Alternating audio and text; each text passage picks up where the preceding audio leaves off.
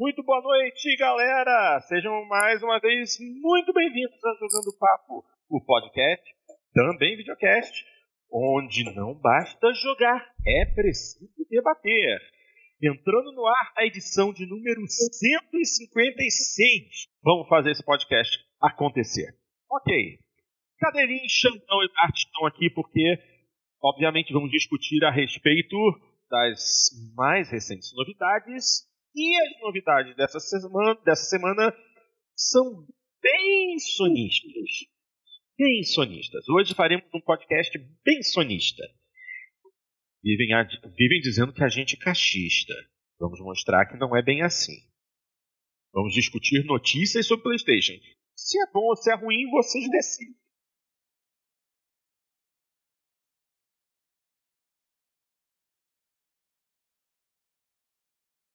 Mas vamos começar pelo mais importante. E eu vou começar fazendo uma meia-culpa aqui. Porque no nosso último podcast, eu insisti que a Sony não baixaria os preços de lançamento do PlayStation 5. Porque eu acreditava que a Sony é, iria vender o seu console como um produto premium. E por ser premium, os meros mortais deveriam pagar o preço que eles decidissem. Bem, enganei. Porque essa semana que passou, realmente a Sony decidiu baixar os preços do PlayStation 5 no Brasil. Então ficamos com a seguinte situação: temos o modelo normal, o modelo Full Fat, o modelo com drive de Blu-ray, com preço reduzido de 5 mil para 4.700 reais. E o modelo Digital Edition, modelo sem drive, caiu dos 4.500 para 4.200 reais. Bom, a queda não foi apenas nos consoles, mas também nos acessórios.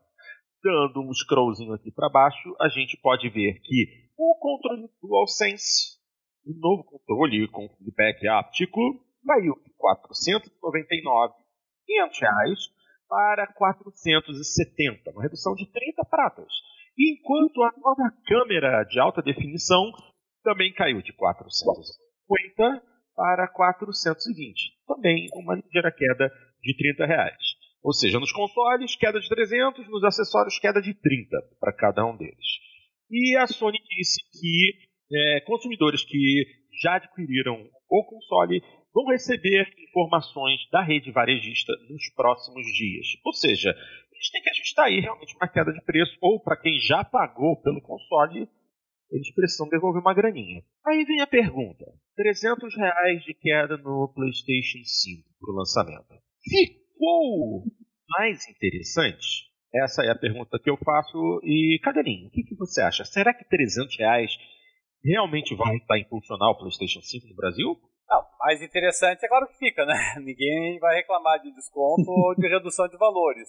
Então, é, eu, eu confesso que me surpreendi também, Porto. Não foi só você que, que, que foi previu mal aí nesse caso. É um comportamento anômalo da Sony ela enfrentar esses preços de forma competitiva, né? E, é. e foi interessante. Foi interessante porque é, ela anunciou uma redução praticamente na linha inteira, né? Então pegou os consoles, pegou acessórios, então foi uma, uma estratégia realmente interessante. A dificuldade para a Sony permanece aqui no Brasil, em particular, sendo o Xbox One Série S, porque esse evidentemente tem um preço bastante diferenciado. Eu tenho acompanhado bastante em, em grupos de discussão é, muita gente interessada no Série S, eu, eu tenho visto isso, que a, ali a gente percebe como a, a gente está falando, obviamente, do mercado com pessoas com perfil econômico muito diferente. Então, é, tem gente que brinca lá assim, ah, vocês estão aí discutindo o Série S e o Série X, eu nem comprei o Xbox One, eu ainda jogo 360, ou ainda jogo o PS3, e, e, essa é uma realidade, é isso que a gente não pode ignorar, não é? Que é, é uma realidade econômica do Brasil, é, o, o preço do Série S ele oferece uma oportunidade única para pessoas que a princípio estariam comprando agora o Xbox One ou agora o PS4 de estarem com o pé já na nova geração é, pelo, pela faixa de preço dele. Então, então realmente é uma oportunidade muito diferenciada. E, e então a, essa redução de preço da Sony, ela acaba mirando muito mais, obviamente, o Série X. Então ela está mirando o hardcore, né? ela está pegando o jogador hardcore dizendo, olha, eu tenho aqui uma alternativa ao Série X, né, com desconto também, mais acessível na, na versão digital. E, e aqui está sendo a aposta da Sony aqui no mercado brasileiro. É, eu acho interessante. O, por mais que a gente tenta, tente comparar isso, comparações ainda muito oficiais né, a respeito do desempenho do Série X, e ainda que o Série X, não, não só em tese, mas até em algumas comparações ele esteja marginalmente melhor, né, tempo de loading, entre outras características, é espaço de disco rígido, né, o disco rígido da, do PS5 vem com bastante, já bastante ocupado já no lançamento, mas, mas, mas é competitivo. E a Sony tem o, a, a, seu favor o fato de que tem essa presunção de que, os, de que lançará jogos voltados para o mercado hardcore, uma presunção conquistada aí por uma longa ficha corrida de atenção a esse público. Então, eu gostei bastante. Eu achei muito, muito bacana a iniciativa da Sony, uma empresa que não está presente mais no Brasil, é só a representação comercial aqui no Brasil, mas ainda assim antenada com a movimentação comercial da, da Microsoft. E, novamente, é só é, o jogador é que tem a ganhar com isso, na é verdade. É, a concorrência tem essa, traz essa grande vantagem. Nós acabamos é, ganhando esse tipo de benefício, que é a disputa entre eles. E, e, nós temos que ficar olhando também outras movimentações importantes. Nós tivemos aí uma queda do, do dólar agora, claro que é aquele impacto inicial pós-eleição norte-americana, nem pós ainda, porque não acabou mas eventualmente vai acabar esse negócio. E, então já, já estamos indo para a reta final. Houve uma reduçãozinha do dólar, né? Vai ser interessante verificar se, é, se houver uma continuidade dessa redução do dólar, se haverá outras alterações na política de preço. O pessoal que já fez a pré, a pré a, já entrou na pré-compra, né, tanto do Xbox One quanto do PlayStation, fiquem atentos para verificar se as empresas é, que venderam os produtos estão repassando esse desconto, seja através de crédito, seja através de algum outro benefício. A maior parte das grandes empresas estão, mas nem todas, infelizmente, então a pessoa tem que ficar atenta, tem que pressionar, obviamente, para ver se consegue essa vantagem. É, eu fiquei sabendo hoje que já tem gente recebendo o Xbox One, o, o Série S. Eu recebi hoje a informação, o pessoal comprou de uma grande magazine parece que está recebendo já. É, série S? É. Nenhuma notícia do X ainda, né? É, na verdade, eu, no fórum em particular que eu estava acompanhando, a alegação foi essa, de que já chegou. Eu até poderia dar o nome da empresa aqui que já está encaminhando, mas, mas já há notícias nesse sentido. Cê, é, não, tá eu, então já deu uma ideia que não precisava. É, eu vi, eu vi gente que falando que na verdade foi enviado, né? Não vi ninguém que tenha recebido já. É, eu, eu ouvi algumas alegações de recebimento, mas ninguém que tirou uma foto fazendo unboxing ou coisa parecida, mas alegaram que já receberam. Então, enfim, tá, tá aí, né, gente? Vai, você vai receber uma semana mais, uma semana menos, tá chegando a hora. Eu tava crente que a Amazon seria a primeira a, enviar e nada ainda. eu, eu, eu, a cada hora eu olhava para ver se, se movimentava lá e nada por enquanto. Bom, eu eu tô naquela, né? O lançamento é na terça. Eu vou, vou descer para a capital no domingo. Na segunda eu vou trocar o óleo do carro. E na terça eu vou começar a peregrinação nos shoppings para ver se eu encontro alguma loja física com um X para vender. É, e você falou que a, a, Sony avisou que pelo menos até o, até o fim do ano não vai ter loja física, né? Ah, Mas a, a Microsoft em princípio não falou nada, então talvez tenha rezem, rezem por mim. Se tudo correr bem, na terça-feira eu filmo um, um, unboxing do meu console. Fazendo aqui pensamento positivo pra você. Comprei até, comprei até o tripézinho, tá lá no cantinho de trás um tripézinho pra eu poder. Ah, tripézinho. Eu tenho igualzinho. Pode filme. Mas sobre a redução de preços, o que mais chamou atenção é que como a Sony eh, reduziu depois, né, ela quis criticar um pouquinho a Microsoft reduzindo também os preços dos acessórios. Né? A Microsoft se fingiu de morta e, e só reduziu os consoles, né, e não os acessórios que também tiveram redução no TI, né. e, é, é então... eu, eu falei, eu falei no último episódio que ela iria reduzir. Ela só perdeu o time dessa redução. Ou é. seja, o que ficou parecendo que ela, na corrida, ela tá ficando para trás. Né? Tá fazendo como reação a da Microsoft. Isso não é legal para ela, né? Que quer sempre estar tá, assim, em evidência, sempre à frente, tomando a iniciativa.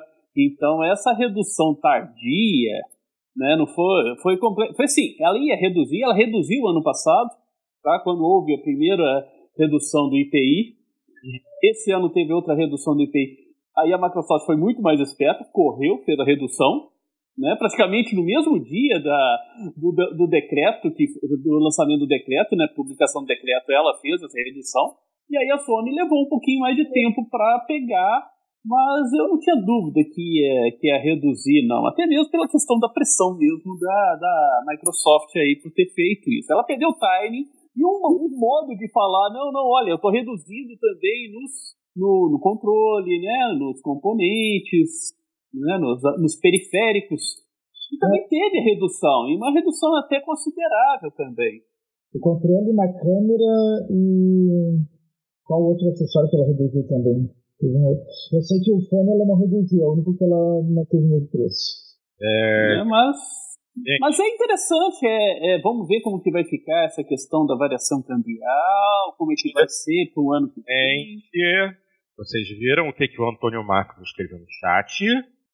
O dólar tá a 5,36 nesse momento. Tá é. caindo. É, ele caiu, caiu quase 3% hoje. Sim, sim, sim. É, eu acho que isso também é feito da própria eleição norte-americana, aí, que a questão da dúvida agora tá ficando definindo. Cara, isso aí a gente vai ver, vai, essa oscilação, vamos ver como que isso vai ficar pro ano que vem. Né? Não, não tem como. Vai oscilar, com certeza. Com certeza, isso é extremamente volátil. Então, vai sim, vai hora aumentar, hora baixar. Eu torço para que volte assim abaixo de 5. Porque realmente acima de 5 é de massacrar, porque a gente tem uma economia totalmente dependente do dólar. É, praticamente toda, tudo que a gente consome é, é em dólar. Então, não dá, não dá para sobreviver com dólar acima de 5. Verdade. Com tudo indexado pelo dólar, a gente depende de um câmbio um pouquinho melhor a nosso favor, a gente começar a ver também algumas variações e algumas leves vantagens para a gente. Umas reduções de preço que podem ser interessantes. Vamos rezar por isso. Bom, gente, vamos dar continuidade então. Próximo assunto, continuando na nossa pegada sonista de hoje. Chefão da PlayStation afirma que o, os títulos de lançamento do PlayStation 5 são mais fortes que os das duas gerações anteriores. Uau! é. Segundo o bundalhão do Jim Ryan, eu chamo ele assim mesmo, porque o cara é um bundalhão, o cara é muito nariz empinado. Ele disse que a, a livraria de novos jogos e jogos atuais do PlayStation resultarão numa adoção mais rápida do console de nova geração. Ele de cara cita Spider-Man Miles Morales e Demon's Souls, além de uma grande gama de jogos de PlayStation 4 que estarão disponíveis graças à retrocompatibilidade e que serão jogáveis desde o primeiro dia do console, se aproveitando das tecnologias do PlayStation 5. Com isso, eles conseguirão uh, alavancar a nova geração de maneira mais forte do que as duas gerações anteriores, ou seja, PlayStation 3 e PlayStation 4. Hum, hum. Aí você vê que interessante. Quais são os títulos de lançamento mesmo? Spider-Man Miles Morales, que é quase que apenas um DLC do, do Spider-Man de 2018.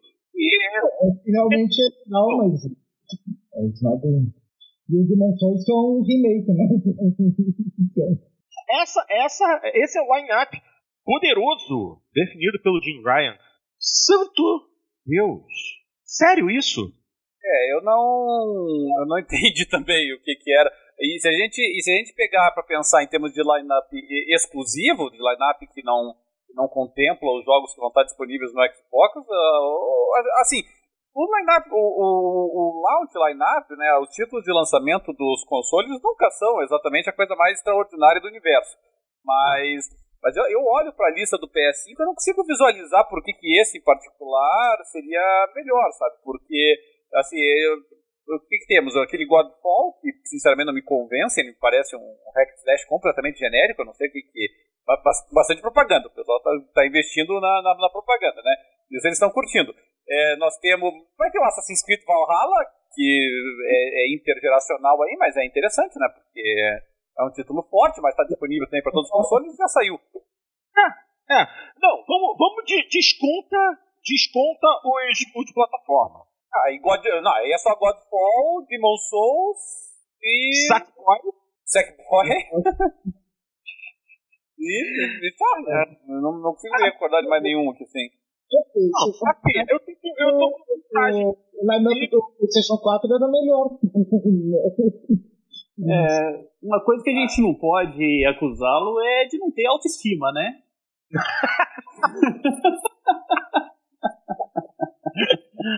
Ah, mas, mas, mesmo, mas mesmo do PS4, se a gente pegar e olhar os jogos que eram exclusivos, já que é esse o critério que está sendo utilizado, uh, muito fraquinho também, né? Não tinha grande. Fazer o que? Flower? Saiu o que mais aqui que nós falamos? Não sei, mas não, o NAC, vamos esquecer. O quarto lançamento, Killzone Shadowfall, se eu não me engano. Killzone Shadowfall, sim, mas. É, NEC, né? NEC, pelo amor de Deus. Uh, tem um tal de Razorgun aqui, eu não sei se esse... É, o Razorgun é legal, na verdade, esse é um jogo bacana. mas, mas não é um arrasa quarteirão aí pra, o pessoal é, é, destacar, não, mas, né? Não, eu tô passando, passeando aqui pela lista de lançamento do PlayStation 4 e, pô, Assassin's Creed 4, Call of Duty Ghost. Ah, bem, ah, mas aí lançou também para os outros. É. É, então, não é nada, não é nada de, de jogo exclusivo.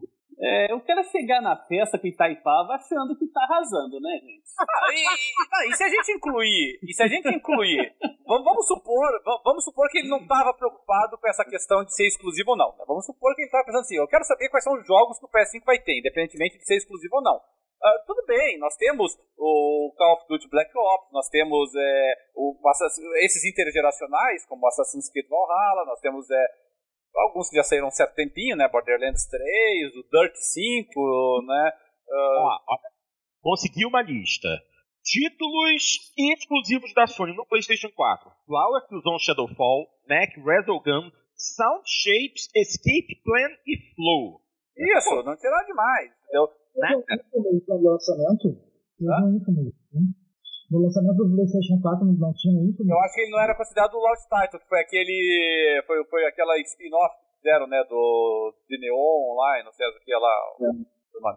Mas. Mas todos eles, assim, não, nenhum deles foi forte. Se você puxar lá, a gente diz, ah, vamos olhar mais pra trás, então, já que a comparação é essa. PlayStation 3. O PlayStation 3 teve um Resistance, que era a principal peça ali na, no lançamento. E aí tinha o quê? Tinha os intergeracionais. Oblivion, tinha que mais aqui? Tinha. O, o, eu acho que o último Ridge Racer saiu como launch title do, do, do PS3. É, não era muita coisa, muitos jogos de esporte, né? NHL, Madden e tal.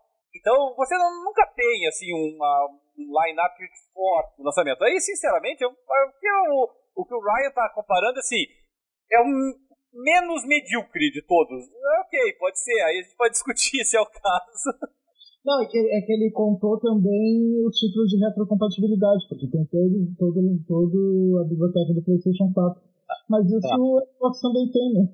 E mais de 60 aí pro Xbox e Fashion. Né? Uh, se ele falasse, ah, o, os títulos exclusivos de, da nova geração uh, de line-up nossos são melhores do que do, do, do, Xbox Series X. Daí tudo bem, porque o Xbox Series X não tem nenhum a rigor. Daí, é, o, o, PS4 lançou lá o. tinha lançado o Black Flag do Assassin's Creed. Sim. O Assassin's Creed sim, que foi relativamente bem recebido, tem uma legião de fãs, culto aí dele e tal. Ah, eu gostei bastante do Black Flag. É, um dos melhores. Eu, eu não sei, não sei, não conseguiria cravar isso, sabe? Mesmo até que se de repente a gente pegar algum critério objetivo, vamos pegar assim, somar a média das notas que esses títulos vão receber e tal. Pode é. ser que de repente a gente conclua que é, sim, o launch do line-up launch do, do PS5 é melhor, mas putz, é muita forçação de barra, assim, sabe? Não, não seria um item. Olha, sinceramente, é, é, esse é um ponto que se eu fosse a Sony e a Microsoft não traria mesmo, sabe? Olha que espetáculo jogos que você vai ter no lançamento. evite, evite, porque. vai, vai desestimular eu, eu galera. acho que a, é, ir pela aquela questão, olha como que vai rápido é, os carregamentos, né, a, a, consegue atrair mais jogadores do que do que falar que eu tô com uma lineup sensacional. Né? Só de mostrar ali o The Witcher 3 rodando né, o carregamento dele ali em poucos segundos, coisa que às vezes eu ia fazer um café, faz, voltava, tomava, até aquele, aquele carregamento todo maluco, né? Então, é, só de mostrar, olha, cara, a velocidade que o negócio vai carregar para você. Ah, eu já tô, já fico, ó, maravilha. eu é. quero. Gente, olha só, se a gente, se nós estivermos falando é, de títulos desenvolvidos para o PlayStation 5, no lançamento nós só temos 11 títulos. Em compensação, se a gente voltar no PlayStation 4, títulos de lançamento para o PlayStation 4, títulos desenvolvidos para ele, 21. Então, não sei o que, que Jim Ryan está falando. Porque tem muito, tem muito mais jogo no PlayStation 4. Ou até, vamos ver quantos no PlayStation 3. Um, dois, ele três. Tá contando com os retrocompatíveis. É, pela fala dele, ele. Ah, mas, mas, mas, pô, mas se você, se você excluir, se você excluir dos, do PS4, do PS3, o, os títulos de esporte que estavam incluídos como Launch Title, aí cai pra essa, pra essa quantidade também. Porque no launch do PS5, o único que está sendo colocado é o novo NBA. Não, também tem o Madden. Também tem Madden 21 aqui. Pro PS5? Sim.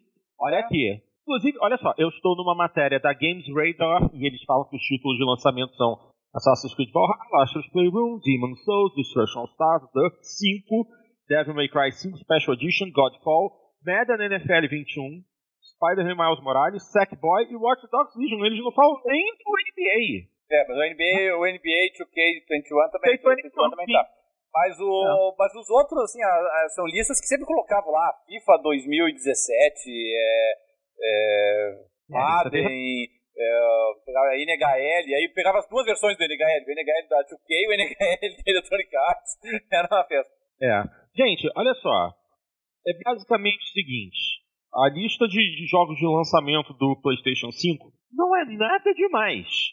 Tem bons títulos, mas não é essa maravilha que o Jim Ryan está afirmando. É basicamente isso.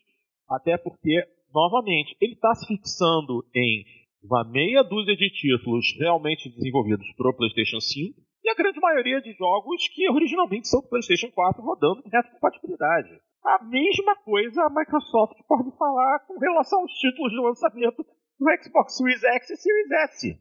Basicamente a mesma coisa. Ah, ou não há, não há razoabilidade na afirmação do Jim Ryan. É, o único é. título ali que eu acho que a gente poderia colocar assim, ah, esse aqui é o puxador, é o novo Spider-Man. Sim. É, é quase, não, não vou chamar de DLC porque é um exagero, mas é um spin-off também, como o Second Sun, é, como o Infamous foi pro. pro. pro, pro, pro Lost é, e, e, e, e, o Xbox tá faltando um título assim, né? O puxador por início, né? Deveria ter um, né? Só que tiver que voltar atrás. É. a ideia era que o novo Halo fosse, né? Eles queriam é. que a pessoa fosse, fosse pegar lá e dizer, não, não, eu vou jogar o Halo Infinite, mas daí deu caca, né? É. E acabou ficando a versão de console do Gears Tactics. é, que não é puxador nem aqui nem na China. É, mas é um bom jogo, né? Mas... Tem, mas não, não tem o apelo. É, não. No final das contas, haverão títulos de Xbox Series S e X, mas eles serão jogos de, de terceiros, na grande maioria. E versões otimizadas do, de jogos do Xbox One, tipo o Forza Horizon. Ele vai ganhar uma versão otimizada, ele não vai, não vai ser um jogo retrocompatível. Quem comprar o Series X e tem o Forza ele automaticamente vai ser atualizado. Então, é um jogo de Series X, mas não é um jogo novo. Então, é, nesse aspecto, nesse aspecto o, console, o PlayStation está melhor realmente do Xbox, porque o Xbox está sem nada, não é? Nada. exclusividade. Eu, eu não sei se aquele Bright Memory para consoles, ele já saiu faz um tempinho para PC. Eu não sei se para consoles ele vai sair exclusivo para Xbox, então, mas, mas também não é não seria destaque, né? Não é uma produção exclusiva, tá? Pra falar a verdade. É um joguinho chinês, na verdade, sim. No. no, no... O, o Xandão caiu aqui, né? Caiu. Caiu? É, aparentemente ele caiu. Bom, mas esse Bright Memory, ah, fui trocado aqui. Ah, ah, sim, eu lembro que ele foi mostrado, que é um é, desenvolvido por um cara só. O trainer dele impressionou bastante, é isso mesmo. É, ele é. não, ele é, não, não será um título de. Eu não sei se é um cara só, mas é uma empresa chinesa. É, um, é um cara só. É, é, a tal da FYQD Studio. Mas, assim, fraco também, não é? Então, talvez por causa disso, sabe? O pessoal vai, dizer, vai perguntar, ah, mas quais são teus launch titles? E ele vai dizer, não, veja bem, nós temos aqui três, quatro produções nossas que vão estar disponíveis e realmente a Microsoft está sem nada, né? É, inclusive, é. a, a, Microsoft está com aquela batelada de estúdios e de jogos de produção, mas convenhamos, é, em termos de data de lançamento efetiva, a Microsoft está tá muito muquirana, né? Em termos de, de previsão de data. E aí, e aí eu é. fico com aquele medo, né, de que a Microsoft esteja colocando todos esses títulos ali assim, e vai sair assim, dois vão sair em 2021, dois vão sair em 2022 e tal. E aí a gente volta aquele eterno problema da, da Microsoft, né, a Microsoft já tem que vir um, dois que são arrasa quarteirão, mas tem que vir com uns quatro, cinco que é para fortalecer a biblioteca. E é basicamente isso. Agora que o Porto deixou falar aqui, né? Já que deu a travadinha ali pra ele. Hoje tá boa a gravação, né? Cheio de travamento. Estamos bem arranjados hoje. Mas enfim. É... Xandão, então deixa eu assumir aqui. Xandão, você acha que vai que vai mudar alguma coisa aí, assim, em termos de, de, de aquisição de produtos, essas launch titles? Você acha que o pessoal vai, vai comprar mais cedo por conta da line-up de lançamento? Acho que Esse também caiu. tá. Dartmate, mudaria de opinião por conta disso? Uh, não, eu, eu, eu tô comprando cedo não por causa dos launch titles, porque eu sei que são fracos. Eu tô comprando por causa dos futuros jogos e porque eu quero é, já aproveitar desde o início os retrocompatíveis melhorados e, e quero aproveitar desde o início. Porque o, eu de que não tem nada de, de, de novo interessante agora, né? Ó, o Rafael, mano do céu aqui, colocou aqui que até cancelou a compra do Série S dele porque ele não tá vendo jogos no lançamento. E, e veja, Rafael, eu aqui, já antes de passar a, a palavra de rosto de novo aí pro Porto, eu concordo contigo. Eu acho que se você tá esperando, quer comprar assim, já com vários jogos disponíveis, não, realmente não, no lançamento vai ter poucas novidades. Principalmente se você já, já, já acompanhou essa atual geração do Xbox One. Então, realmente, você não vai ter novidade mesmo que você assine o Game Pass. É, se você não acompanhou a geração do Xbox One, se você estava lá na geração do, do 360, aí tudo bem, aí tem sentido você pegar, porque você vai poder aproveitar vários jogos retrocompatíveis daí. Mas se você está jogando aí no Xbox One, lá aí para a série X, não vejo pular a série S nesse comecinho, eu não vejo problema nenhum, não. Não é verdade? É, vai começar a ter coisa mais interessante daqui a um ano, talvez. Fernão tá de volta conosco ou não? Bom, eu voltei. O Porto, Porto está. Tá sem som, mas tá. Estão havendo problemas com a rede do Discord. Ah, entendi. Hum. E, Porto, você mudaria de opinião com relação às compras aí para os launch titles ou é dentro do que você esperava também, esses launch titles? honestamente era dentro do que eu esperava. Minha, minha intenção atual não é pegar o PlayStation 5 de cara, mas o Xbox Series X sim, pelo motivo de um, eu querer jogar o meu Xbox One no lixo, e dois, ter um console que realmente faça 4K. Depois de alguns vídeos que eu assisti no dia de hoje, inclusive, na de hoje, eu fiquei até um pouco mais animado em pegar um PlayStation 5.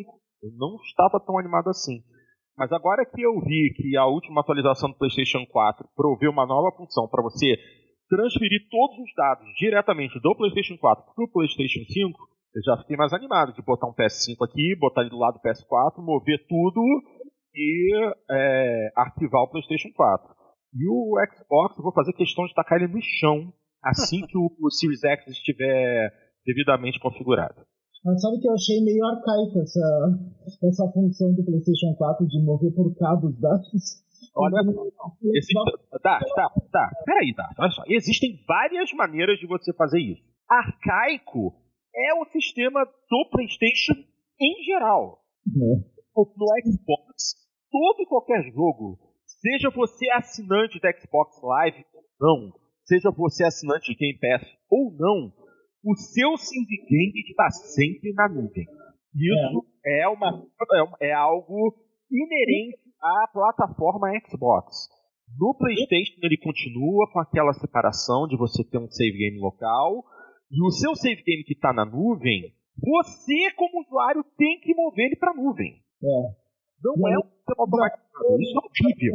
Mover para nuvem só tem que ser usuário da PlayStation Plus. Plus. Ainda tem isso. Quer dizer, eu vou dar o meu exemplo. Hoje, ali dentro do meu armário, tem um pendrive específico para salvar meus jogos do PlayStation 4. Eu poderia copiar, é, ou seja, é, sem copiar, eu poderia botar os discos no, no PlayStation 5 e meramente copiar o meu, o, botar o meu pendrive no PlayStation 5 e copiar os dados dele, como se fosse um backup. Eu particularmente acho isso horrível. A Sony já devia ter repensado isso, ó, há muito tempo. Mas eles continuam usando esse sistema. Então, nesse caso, eu ainda considero essa opção de você copiar tudo direto de um console para outro interessante. Até porque a Microsoft também oferece isso no Xbox. Você pode botar dois Xboxes na mesma rede Wi-Fi e pedir para transferir de um console para o outro. Isso, isso também existe no Xbox. Mas eu vejo essa opção hoje para o PlayStation 5 como a melhor opção.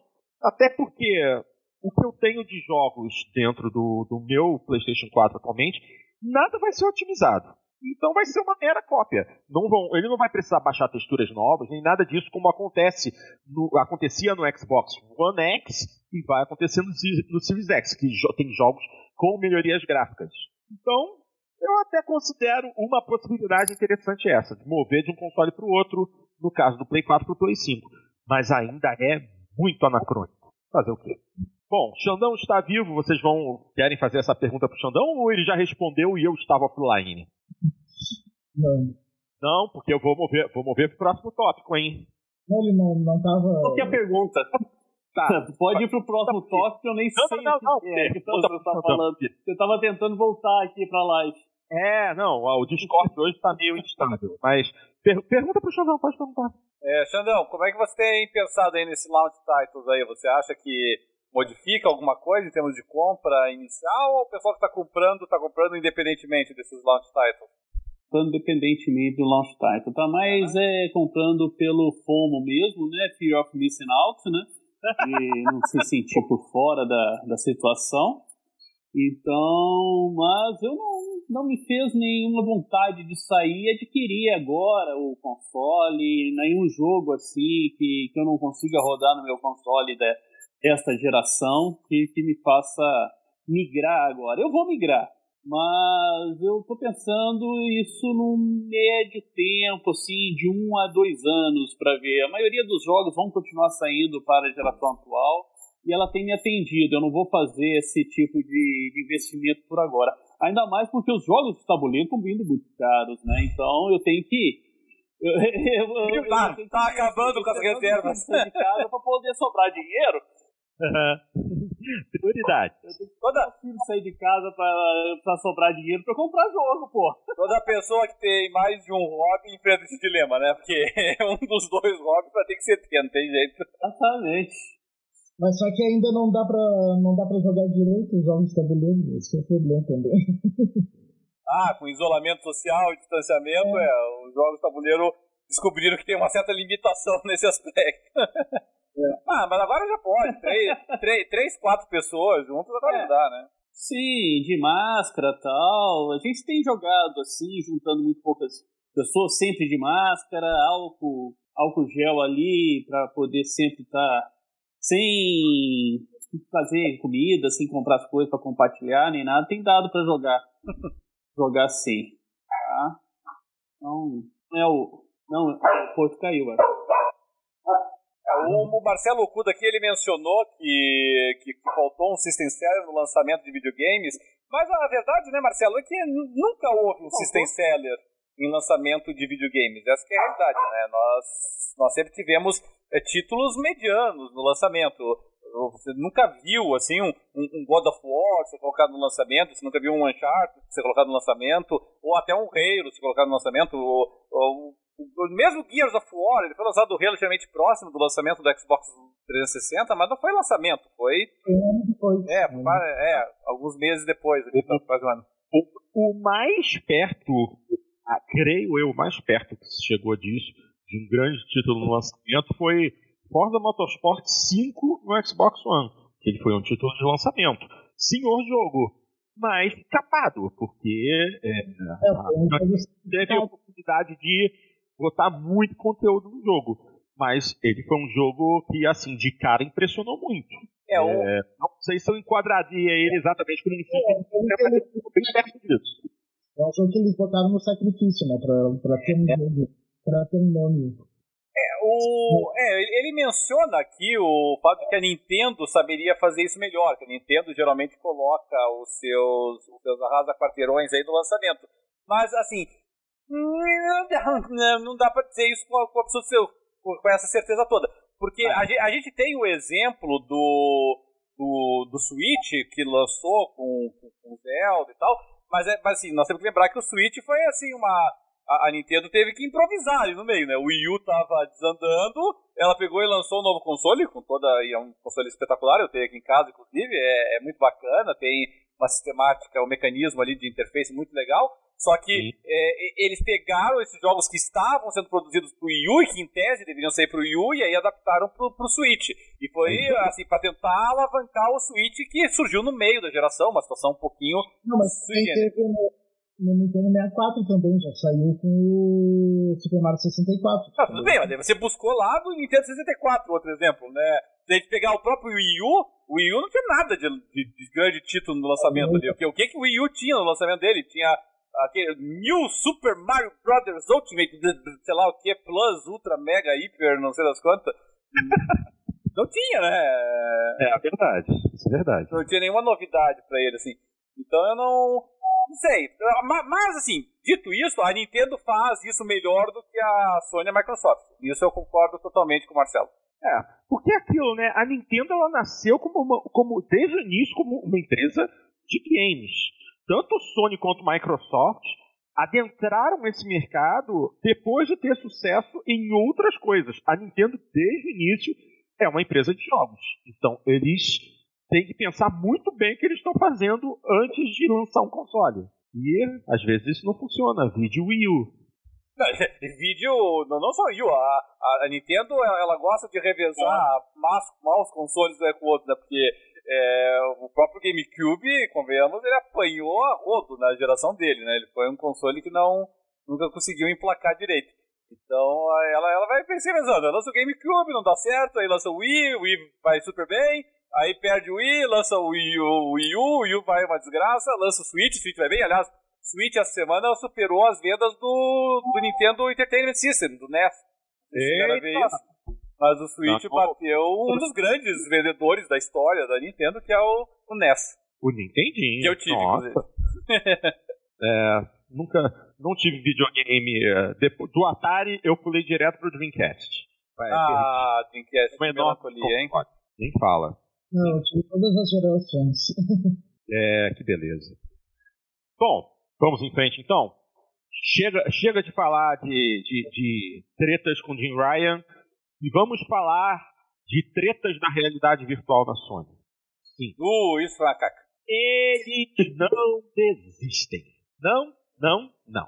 Haverá suporte de realidade virtual para o PlayStation 5. Ou seja, você tem um PSVR, vai funcionar. Mas só que nas versões de PS4 dos jogos. Ou seja, se um determinado jogo, se um jogo X tiver suporte à realidade virtual e receber uma atualização para o PlayStation 5, você terá que desinstalar essa atualização e rodar a versão de PlayStation 4 para continuar utilizando o suporte a PlayStation VR, porque oficialmente no PlayStation 5 não haverá esse suporte.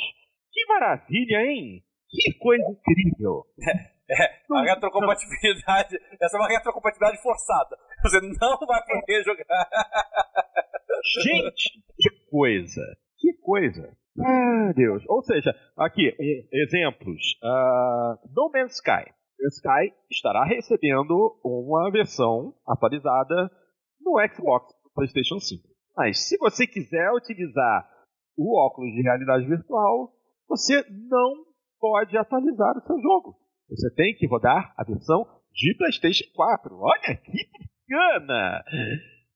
É, meu Deus do céu, uh, realmente a, Basic, a Sony. É, basicamente o que a Sony está dizendo é que se você uh, investiu na realidade virtual pro PlayStation 4 e curte isso e gosta, é, tem fãs, né? Tem gente que gosta de realidade virtual, curte os jogos, não são muitos, mas tem. É, não compra o PlayStation 5, porque você vai ter que comprar tudo novo, daí vai ter que comprar um novo óculos, vai ter que fazer tudo novo. Então, fica o PlayStation 4. Eu acredito que. Será que eles vão lançar um PSVR pro PlayStation 5? Eu acho que. Ah, mas se não lançarem, aí eles estão entregando. Aí entregou os pontos de vez dele, né? É, é. Muito, muito chato, né? Porque é a Sony tratando o, o quem investiu no PSVR, né? No PSVR, como subcidadão. Ah, você comprou o, nosso dispositivo de, real, de realidade virtual caríssimo. Ótimo. Senta ali. Se fuder. né? Eu? Fica ali, no seu. Fica ali no seu cantinho com o teu PSVR enfiado na cara. Bota. Ah, e ainda tem o seguinte, né? Você precisa de um adaptador para poder ligar o PSVR no PlayStation 5. Ele será fornecido, será fornecido gratuitamente se ah. você fornecer uma prova de compra do seu PSVR. Bacana, muito bacana. O, agora, uma notícia não diretamente relacionada, mas, mas que tenha pelo menos alguma coisa a ver, a Harmonix disse que os equipamentos do Rock Band 4 vão funcionar em retrocompatibilidade também no PlayStation 5 e no Xbox Series S Series X, né? Bacana. E isso eles sempre fizeram, eles, eles, eles têm esse aproveitamento de equipamento. É, a Harmonix sempre tentou fazer no máximo compatibilidade. Pergunta: esses equipamentos são os mesmos que funcionavam no 360 e no PS3? Acho que não. Não, é, né? eu, eu, acho que não, porque pô, na verdade eu nunca testei, pra ser bem sincero, porque eu não tenho, não tive jogos de música no PlayStation 4. Eu, ainda tenho, na verdade, uma das razões pelas quais eu ainda tenho o Xbox 360 é exatamente porque tem os jogos de música. Não só isso, Just Dance, e, e Dance Central, entre todos os outros lá que o pessoal usa aqui em casa com o Kinect.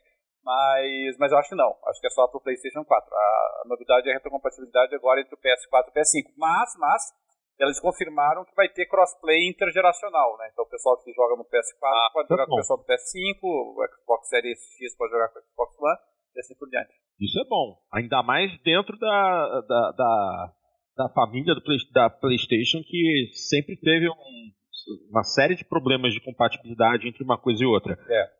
É, eles diziam, eles diziam que, é, que ia funcionar corretamente os volantes do PlayStation 4 para o PlayStation 5, mas eu já vi informação da Fanatec e da Trustmaster que eles estão trabalhando com a Sony para garantir essa compatibilidade.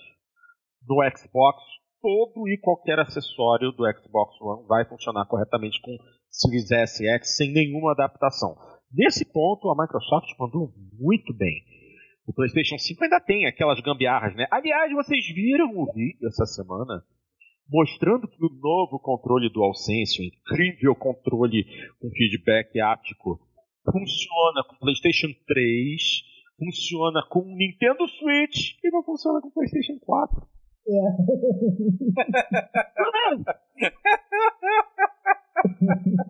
Pode.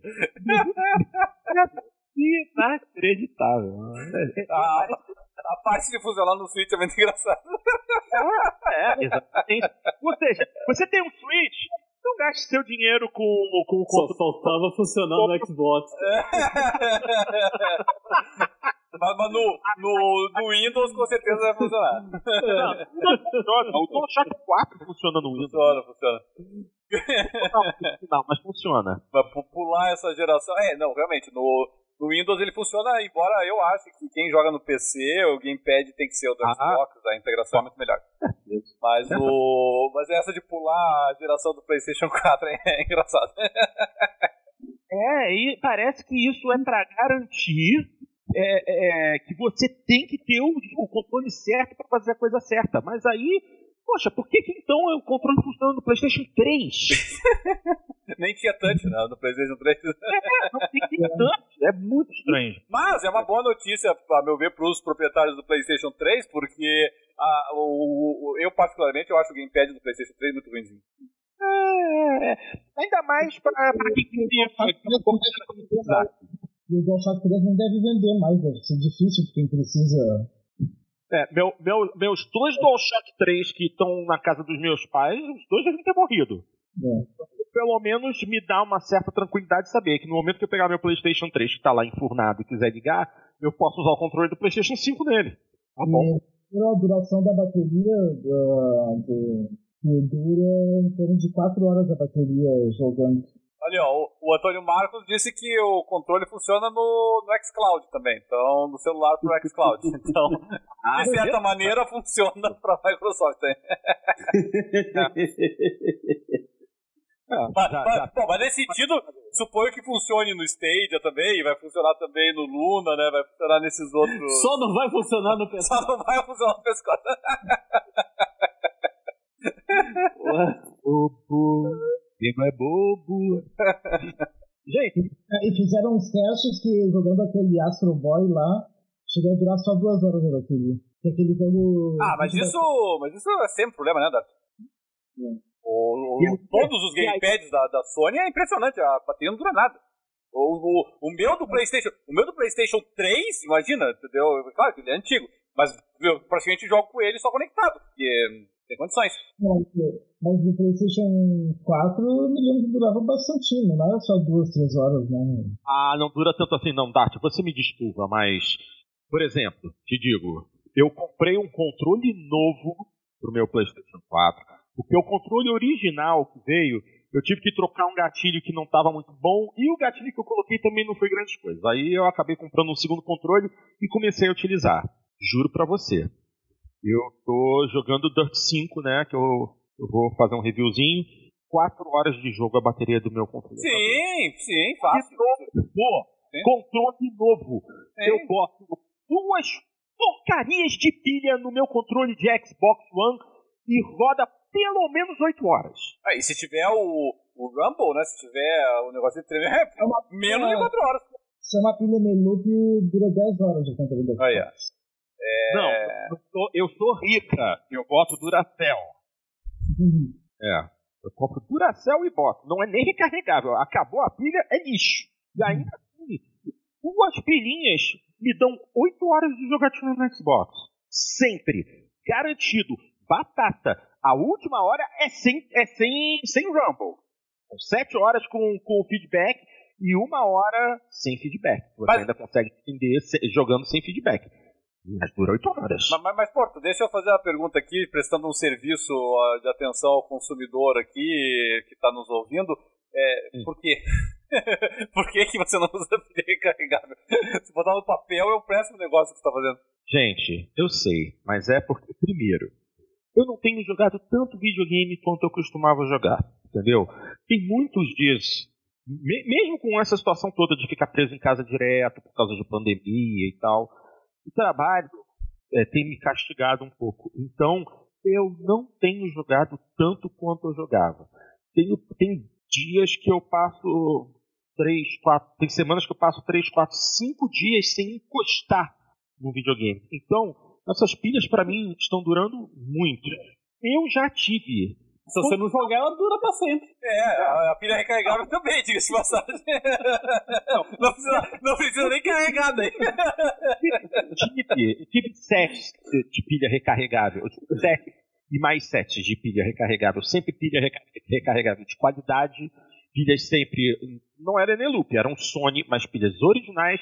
E o meu carregador ainda tinha a função refresh para ter certeza de que toda a energia da pilha era completamente drenada para fazer a recarga e evitar a criação de efeito escada. Até isso eu tive. Até esse cuidado eu tive.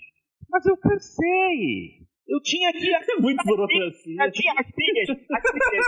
Era pilha Anotado com a canetinha. Pilha 1. Um, pilha 2. Cara, muito burocracia. E gerenciar a pilha. Gerenciar pilha. Era eu vou fazer esse gerenciamento todo, cara. Eu pego raiva do videogame. Então. Vou, eu vou, vou exemplificar aqui o, o, gerenciamento que você tem que fazer. Quer dizer, vamos falar aqui, se eu gerenciar aqui minhas pilhas. Me chama de doido. Mas isso aí, isso aí que você tá fazendo agora, cara. Oh. Eu, isso que você tá fazendo pra mim, deu no saco. Eu não aguentava Aí quando eu me mudei, quando eu saí da capital do interior, eu falei, quer saber? Dane-se, não vou mais fazer isso não. Deixei o carregador com meu pai, deixei as pilhas com meu pai, que ele tem um monte de eletrônico, um monte de controle remoto dos dispositivos que ele usa no Rio. Falei, pai, pega, fica, pode usar. Não vou usar tanta pilha assim. eu gostei, não tem pra hoje.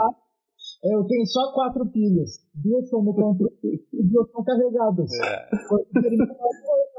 Já recarrego e boto, boto as outras no controle. E, e, ainda, e ainda só de zombaria eu uso pilhas da Sony no meu controle da, da Xbox. é tudo Cyber Energy, é tudo Cycle Energy aqui da Sony. Cycle Energy, né? É. Eu acho que eu usava. Eu uso. Eu, eu uso pilha Sônia. É que ela Sônia? vem. É Sônia! Alternativa ao máximo, porque eu não faço nenhuma raiva. Olha que essa porra explode o carregador. Não, eu, eu tenho uma aqui. Eu, eu, tenho uma aqui que se chama. Knup. Seja qual é? É que, infelizmente, não tenho como passar pro nosso ouvinte, pro nosso espectador, mas é a pilha mais leve que eu já segurei na minha vida. Toda, todas as pilhas recarregáveis elas têm um, um, certo peso. Essa aqui parece, parece oca. a famosa Knup. Eu nunca comparei a duração dela. Mas, na minha, assim, a N-Loop é a melhor, mas a, a Psycho Energy da, da Sony é, é uma ótima pilha. Tudo bem, é, comprando original. Antes da N-Loop eu usava a Sony, durava em torno de 7, 8 horas. A é. N-Loop dura 10, 11 horas o né, controle dele, dura mais mesmo. E ela é um pouco mais cara, né? Mas uh, agora nesse Prime Day, que teve há pouco tempo, teve uma promoção de Neloop que tava. Um par de Neloop que tava 29 reais. Também, bem barato. Pô, preço bom pra caramba. É, tá muito bom. E na Amazon, né, tem. Era o oficial. Uh, então, talvez agora na Black Friday tenha, tenha promoção de novo. Né? Ainda mais para essas pilhas de níquel metal hidreto, a pilha de lítio-íon não tem esse problema. Mas a de níquel metal hidreto, para criar escada e começar a perder capacidade, é uma bosta. Eu olhar aqui na minha da Canup aqui do que, que ela é, mas ela não tem nenhuma informação. Só tá escrito Canup e recarregável.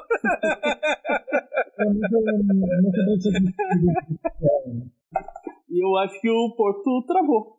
É, deve ter é. travado, porque o Discord hoje não tá colaborando conosco. É, mas, é, mas de qualquer maneira, esse, essa questão de duração da bateria é importante, né? Porque é, é uma despesa adicional que você acaba tendo, por mais que as recarregáveis durem bastante, né? E no caso específico do PlayStation, por exemplo, aqui em casa, eu não sei, o, o, o, sempre tem essa disputa entre, ah, é melhor você ter controles com pilha, é melhor você ter com bateria, mas assim, como a, infelizmente o, o DualShock 4 ele tem uma duração muito pequena, eu tenho um problema, porque o, o meu, o local que eu jogo, por exemplo, ele é muito distante da, da minha estante, onde tem minha televisão e onde tem a, onde eu deixo o Playstation. Então, da posição que eu jogo, digamos assim, mais confortável, o cabo nem sequer chega. O cabo é relativamente curtinho, assim, sabe? Então eu. É diferente, por exemplo, eu, eu tenho um gamepad. É um gamepad da Razer pro, pro Xbox One, e o cabo dele é bem longo, então eu consigo conectar ele e jogar. Nossa, enorme distância. Mas o, o, da Sony é, é, relativamente pequeno. Eu até acho que é interessante da Sony começar a estender um pouco mais esse cabo. Principalmente agora, né, que as televisões estão aumentando, né? O pessoal da televisão aumenta, o pessoal distancia. Então você ah, tem que aumentar. eu espero que distancie, né? É, eu tô cada vez mais próximo. dentro, né? Eu não preciso nem de óculos de realidade virtual, eu já tô dentro do negócio. Eu jogo assim, Pois é, ou é isso, ou é, ou é ter uma torcicolo, né? O cara, o cara de 65 polegadas e fica assim, né? Olhando. Mas é de 65. Ah, tem que rir desse povo. Tem que... O que você tinha falado, Dark? Não, que ele joga no IMAX. No IMAX é, é. dentro do lugar que a gente Ah, é. Eu, eu, pra mim é sempre esse o critério, entendeu? Eu, eu, tenho que conseguir enxergar a tela inteira com a minha com, com, a minha cabeça parada, assim, sabe? Então aqui eu tenho que conseguir enxergar tudo.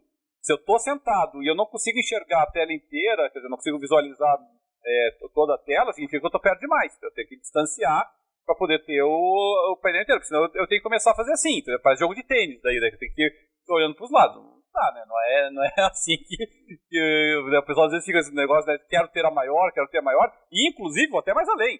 Se você fica muito perto de uma televisão grande, a tendência de estouro dos pixels para a televisão é muito, é muito maior, né? Você está grudada nela, então você está contando ali o pixel na tua frente. Então, pouco importa se é uma televisão de 4K que você tem, entendeu? Você está lá olhando o, o, pixel por pixel. Né? Ficou horroroso.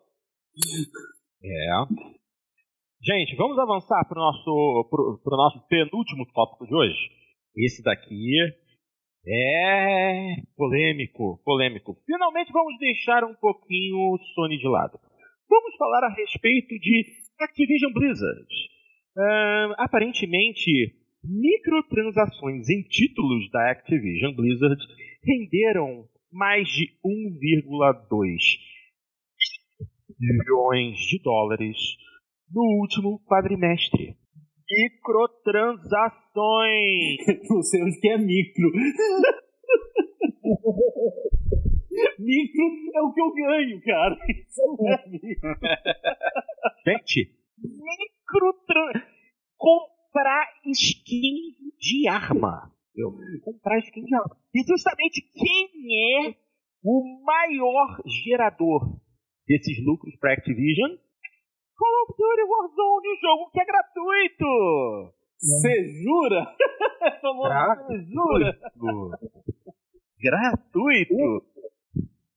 Eu não consigo entender, eu já joguei várias vezes, é um jogo legal, mas nunca pensei em comprar nada pra ele. Não precisa disso pra jogar o jogo.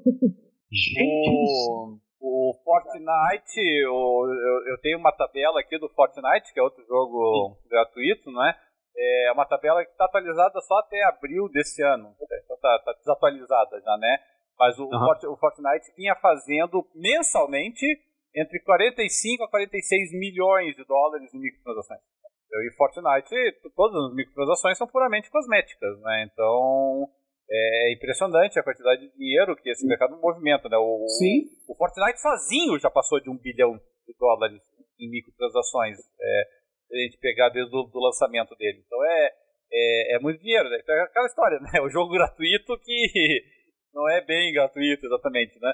E aí eu posso dar outros exemplos aqui, assim, aqui em casa, é, pegar aqui, por exemplo, todo mundo que tem filhos vai saber do que eu tô falando, se pegar o Roblox, né? O Roblox é junto com o Minecraft aí é outro fenômeno, o Roblox em tese também é gratuito, mas não adianta, a criançada acaba querendo comprar lá o dinheiro virtual, tal dos Robux e tudo mais, e você baixa nessa história. Então se eu pegar, por exemplo, o que eu já gastei é, comprando Robux para minha filha jogar Roblox, é mais do que um jogo inteiro fácil, com sobra, entendeu? Só em Robux para ficar vendo o que exatamente? O que, que o Robux serve? Pra você ficar comprando roupinha pro teu personagem, comprar bônus em fases e não sei mais o que, entendeu? É, é, é, só pra isso. Então a microtransação é, é muito dinheiro. Muito dinheiro. É a mina de ouro, cara. É um negócio assim absurdo.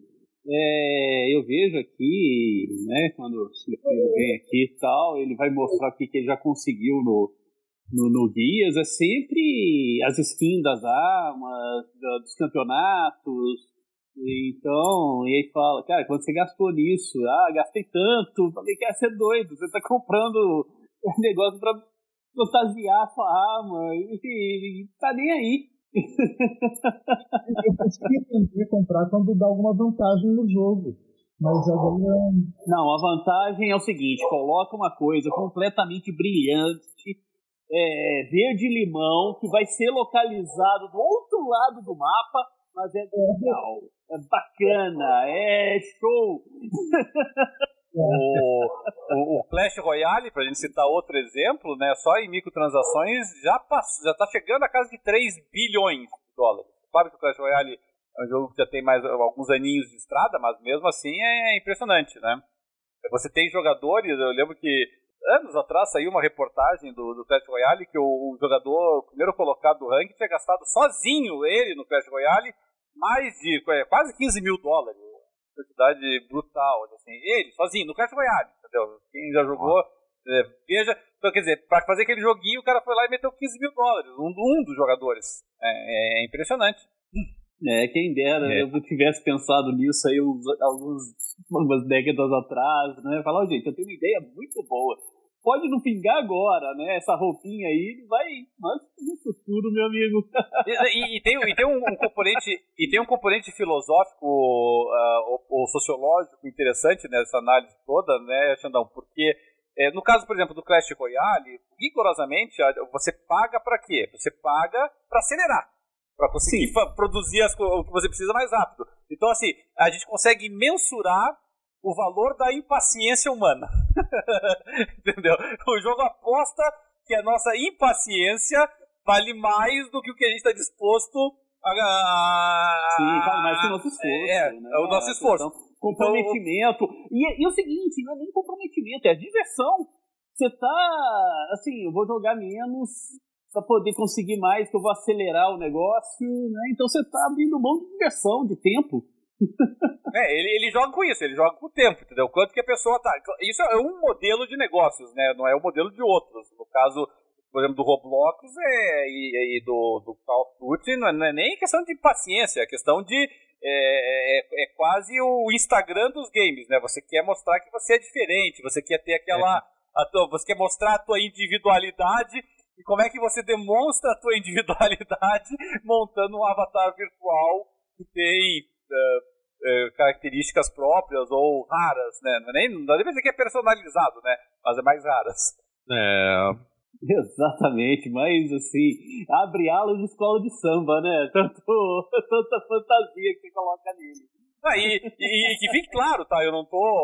Eu sei que o tom aqui vai ser irônico, mas eu não estou julgando as pessoas que fazem isso, tá? Que fique bem claro isso. Eu, eu julgo. Que... Eu julgo. Aí, ó. Não, não. não. É como DLC, mas microtransação. é, não. Eu, eu, eu, lembro que eu vi aquele. É, é, é que ele vai gastar com pilha. É, exatamente. Ele, ele, tem que guardar o dinheiro das microtransações pra comprar a pilha alcalina dele. E não joga. Não. Caraca, Xandão, meu Deus. Não, tinha, tinha aquele. Tinha aquele. Tinha não, tem aquele meme, né, que, que mostra ali o pai entregando dinheiro pro filho. Olha, uh, você tem que aprender a gastar com responsabilidade. Aí tá, mostra o guri logo depois botando dinheiro pra comprar skin, skin de jogos. Mas, mas eu, eu não julgo uh, por uma razão bem simples. É, é, é a curtição da pessoa. Essa, essa é a realidade, é. tá? É, é o lazer dela. É, ela pode curtir isso de diversas formas. Você, você pode conseguir a tua curtição é, só com o pacote básico do jogo? É, pode. Mas, mas não adianta. Quando, quando você é absorvido, quando você é sugado pelo, pelo hobby, pelo que você está fazendo, você tem uma tendência natural a, a, querer investir nele, né? A querer mostrar assim que, tipo, não, eu, tô, eu, eu estou investido no jogo, né? Eu, eu estou envolvido. De, de, certa maneira, eu sei que pode soar piegas, mas de certa maneira é uma. até uma gratidão pro desenvolvedor, né? Você diz, olha, eu poderia jogar de graça, mas tu está. É, eu estou curtindo tanto, estou gostando tanto que eu vou gastar uma grana adicional aqui por esse conteúdo, que é um conteúdo cosmético.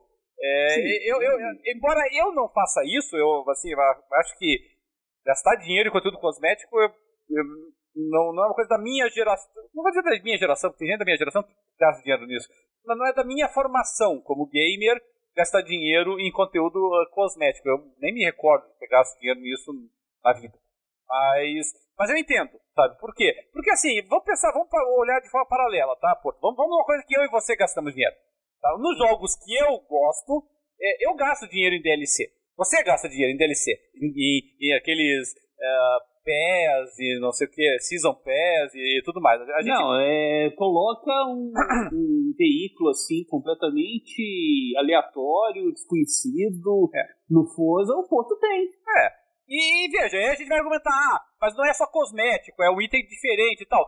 sim, sim, é um item diferente. Eu falei, acabei de falar no ouvido que ele escuta.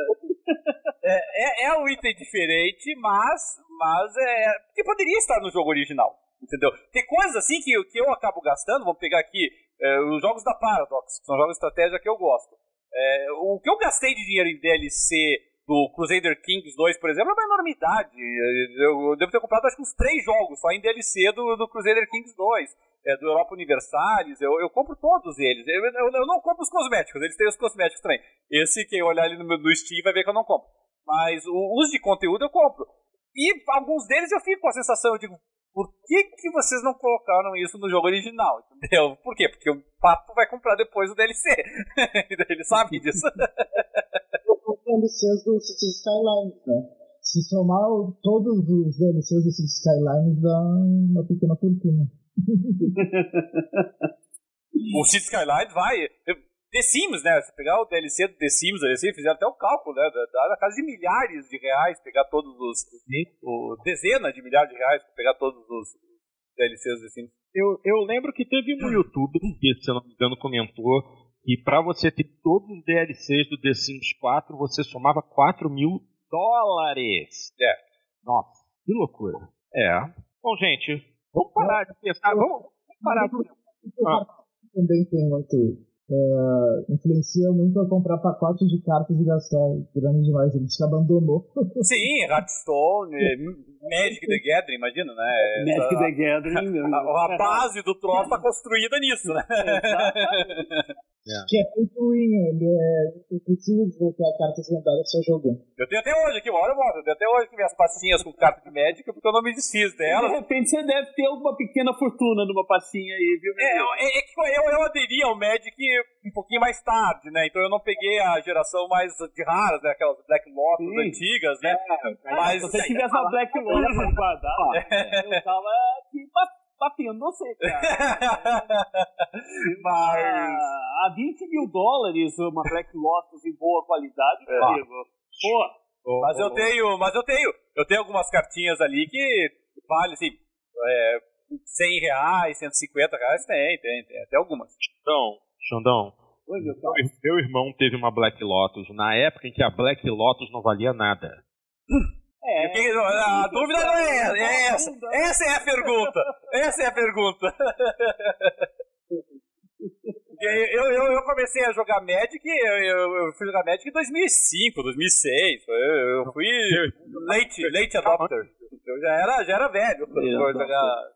Meu irmão, meu irmão descobriu Magic quando apareceu no início no Brasil, aí ele viciou. Ele teve muitas cartas raras, mas na época não eram tão raras, então passa para cá, passa para lá e ele deixou uma, uma Black Lotus ir embora. Porque é. não fazia ideia de que. Não, nem imaginava, não tinha nem como. Seria, é, seria uma carta tão rara. Ele tem na casa dele um, um folder de cartas de Magic que, sem brincadeira, aquele folder ali deve ter uns 30, 40 mil reais de carta, mas. Sim. Uma, uma Black Lotus é o. o... Tem uma, tem uma tirinha do Calvin do Haroldo que eu amava é, quando, saía, e ele e tem uma que o Calvin ele pega uma revistinha, ele compra uma revistinha em quadrinho, aí ele pega, ele compra um saco plástico, coloca a revistinha dentro, ó, essa é a minha aposentadoria. Aí o, o, o, o, Robins pergunta, ah, mas por que não? Aí o Calvin diz, daqui a uns 40 anos é, vai valer muito dinheiro isso. Né? E o Robins diz assim, mas e todas as outras crianças que compraram a mesma revista não vão pensar o mesmo? Ele diz, todo mundo tá torcendo que a mãe dos outros jogue fora. Ele tá apostando que a mãe vai jogar fora. E vai, e vai. É, tá certo. Eu tenho muito brinquedo da minha infância, muito brinquedo da minha infância, que eu cuidei e eu tenho até hoje, estão em excelente estado, ao contrário de colegas que destruíram os brinquedos deles, os mesmos brinquedos. É, eu tenho muita coisa que se eu vender hoje, pô, boneco de comandos em ação, é, jeep tático dos comandos em ação, é, pô, meu Pegasus. Meu Pegasus tá novo. Para quem não conhece, o Pegasus foi o primeiro Sim. Carro de controle remoto totalmente digital. Eu tive, eu tive. Você teve? Eu cheguei a ter um, um anterior, um Stratus. Cara, eu tive muita vontade de ter o Stratus, não tive. Mas pra... Mas, mas, cara, ó. Os tratos vermelhinhos, cara, era lindo. Mas pra fazer, para destacar a importância disso, só, Porto, e para fazer a transição daqui a pouquinho pro, pro, pro Xandão, é, é, eu, eu vou em todas as CCXP que tiveram, vou em todas as BGS, né? E eu lembro que numa das primeiras CCXP que teve, tinha uma Uh, tinha um stand só de, de board games antigos. É o pessoal ali que vende, eu não conheço os donos, mas eles vendem é, brinquedos antigos. E tem board Sim. games antigos, né? E aí eu lembro que eu fui ali e, e, e, tinha, por exemplo, a caixa do Hero Quest, a caixa até do Dragon Quest, que saiu por depois, e eu, eu tive aqueles jogos. E, e, eles são vendidos a dois mil reais, a mil e pouco, assim, eu fico olhando, e não, eu não tô falando de coisa assim de 50 anos atrás, tô falando de coisa de 20 anos atrás, entendeu? É. É, nesse caso, uns 25. Mas, mas assim, sendo vendido assim, coisa que você pensar, ah, era de uma, era da, de uma pequena distribuidora, eu acho que era a Estrela que distribuía o, o Grow, não sei quem que fazia o... É a Estrela, a Estrela. estrela então. O Hero Quest foi então, a Estrela. É, tava em tudo quanto é canto esse negócio e já tá valendo mil e lá vai, e, e lá vai pedrada. Então, é, é uma das razões, não, não, não que eu esteja estimulando as pessoas a serem acumuladores, né, e não se livrarem das coisas que tem, mas é uma olhadinha, sabe? Às vezes tem aquele livrinho ali é. que você olha, puta, bem antigo esse negócio. Dá uma checada, vai que, né? Às vezes sim, tem umas raridades. Sim, algumas raridades aí que vai valer bastante grana aí no, no futuro, né? Pra colecionadores. Né? É, olha ali, ó, Castelo de Grace, porque o Bernardo deu 2 mil reais, nave do Playmobil. Eu tive todos esses e foi foda. já, era, caro na época, né? Podia, podia comprar uma, um carro de verdade, a ambulância do Playmobil. É, não, eu, eu, eu, tinha, eu tinha, não, na verdade, a minha não era ambulância, a minha era carro de polícia e o meu irmão tinha ambulância. Ah, se você tirava o teto, Playmobil, botava as maletinhas, os instrumentos todos, fechava para brincar. Eu do Playmobil só tive o Forte Apache. Você teve o Forte Apache do Playmobil? Eu tive, ah. Aquele eu também tive, acho que todo mundo teve esse Forte Apache. Eu tive também o Forte Apache do, do ah. Playmobil. Não, é, mas, mas e, e, essas coisas de nicho em particular, e, assim, videogame, não é que videogame não valoriza, existem coisas de videogame que valorizam, ou os consoles tendem a valorizar. Sim, os consoles Com o passar do tempo. Os jogos não. Os jogos nem tanto. Mas, mas é, esse mercado nerd, que, é o nosso mercado, o mercado geek, nerd, é, o pessoal valoriza muito essas coisas, tá? Eu tenho, por exemplo, aqui, eu, eu, eu jogo RPG, então eu tenho jogos do, do Dungeons and Dragons. Antes do Advanced Dungeons and Dragons. Antes do Advanced, né? Isso. E, e, assim, eles não valorizaram muito. Mas assim, mesmo se eu pegar aqui, por exemplo, o Advanced Dungeons Dragons que eu tenho, esses anos atrás eu fui dar uma olhada no eBay, os caras estão pagando hoje neles a mesma coisa que eu paguei lá atrás. Quer dizer, mesmo o meu usado aqui, se eu quisesse recuperar tudo que eu investia. Não perdeu nada, né? Na verdade, ganhei porque eu, eu, eu vou vender em dólar, né? Então, sim, eu paguei a um para um, né? Paguei, tava 60 dólares. Eu paguei 60 reais, hoje eu vou vender a 300. 300 e pouco, se eu quisesse. Então, é, vale a pena ter um certo carinho com essas coisas, porque elas podem valorizar. É, a nostalgia, né? A nostalgia hoje vende bastante, né? Eita! E ela valoriza. É. Tava, vocês estão falando isso, eu lembrei que meu irmão também tinha pacotes de Dungeons and Dragons, os, os RPGs da TSR. Sim, sim. Ele gastava uma fortuna e não jogou quase nada. Eu tenho aqui, ó. Esse aqui, por exemplo, aqui, ó, tá do meu lado, inclusive. Não preciso nem me esticar muito, ó. Esse aqui, por exemplo, é o livro do. É, é Advanced, mas é o Ravenloft Sim. do. Da, que show, que coisa Advanced linda. Advanced Dungeons Dragons, entendeu? Coisa. Edição capa dura e tal, tá do ladinho aqui. Nossa, isso é lindo. Junto aqui, tá? Tem a Advanced Dungeons Dragons, livro do mestre aqui, tudo do ladinho aqui. Coisa linda, viu? eu até voltei, voltei agora a jogar também RPG, tá muito bacana, cara. Então, a Galápagos acabou lançando né, os livros todos do Dungeons Dragons agora do 5.0 em português aqui no Brasil, então a turma está se reunindo aí para jogar. Vamos então manter essa tocada? É, a gente está falando de, de, RPG, vamos partir então para os board games, porque é, Xandão, que história é essa aí desse Nemesis? Qual é a dele? Me conta. Cara, é o jogo que foi anunciado ano passado, foi até uma bomba quando anunciou no ano passado, que é um dos jogos mais, assim, queridos aqui no, no Brasil, né? Que mais ansioso, que mais, o pessoal tava mais ansioso, porque é um jogão. E ele foi lançado essa semana, e ele praticamente, meus amigos, ele praticamente dominou todos os fóruns, grupos de, de de board games, né, discutindo aí, por vários motivos, por questão de preço, questão de tradução, pela escolha de palavras, pelo jogo. Então, assim, o que, que, é esse, esse jogo, né? O que, que, que é o Nemesis, né? que a gente pode falar é o seguinte: ele parece Alien, ele cheira Alien, ele tem gosto de Alien, mas não é Alien o oitavo passageiro. Tá? A única coisa que não tem é que eles não têm a licença da franquia para fazer o jogo do Alien oitavo passageiro, mas o jogo é exatamente a história do Alien oitavo passageiro, né? Que você está é um jogo semi-cooperativo, é, que você controla um personagem, um, né, um capitão, um astronauta, um médico dentro de uma nave espacial no futuro, e ela é invadida por uns seres é, xenomorfos, né, pode dizer, muito parecidos com Alien mesmo, e, e dali você tem que sobreviver e fazer algumas é, algumas missões, né? Você consegue vencer se você conseguir duas missões. Só que pode ser que alguém da, da população acabe sendo infectado e se torne um, um traidor ali dentro, né? Então é um jogo assim temático, ele é muito legal, ele é um jogo que ao tempo inteiro você vai você fica numa tensão, ele tem um ritmo bacana, um ritmo rápido de jogo, atenção constante, ataque, miniaturas muito bonitas no, no tabuleiro. Então é um, é um dos tem jogos assim. Cara, tem que, tem que compensar o valor, né? É. É, é um, é um dos... Tem uma chegada na Ludopédia, na Ludopédia, a Ludostore anuncia ele a quase mil É isso que eu vou falar, isso que eu vou falar, que ele foi lançado agora, né? E, uhum. que, e que é um jogo, sim, sensacional, é um, era um dos mais esperados do ano. Uhum. E ele foi lançado essa semana, e o valor de lançamento, tá? O valor é, sugerido pela Galápagos foi de 999 reais o jogo. Tá, então, o que isso aí, aí, aí começa, né? Aí começa é, tudo quanto é teoria é, possível, imaginável dentro da, da, do fórum, falando que esse é um valor excessivo, a Galápagos quer ficar rica com um jogo só, e ela, ela paga 10 centavos nesse jogo e traz por mil reais. Eu, nossa, de tudo. Que tem que, assim, que, que ela tem que abrir mão para incentivar o hobby, ou seja, um, uma função dela de incentivadora do hobby.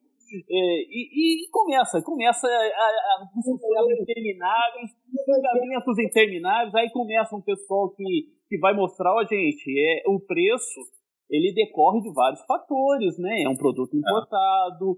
O custo dele é caro, a licença dele é cara, é, tem que chegar aqui no Brasil, tem armazenamento, tem, tem N fatores que influenciam na, na, na, questão de você colocar o preço. O pessoal não quer nem saber.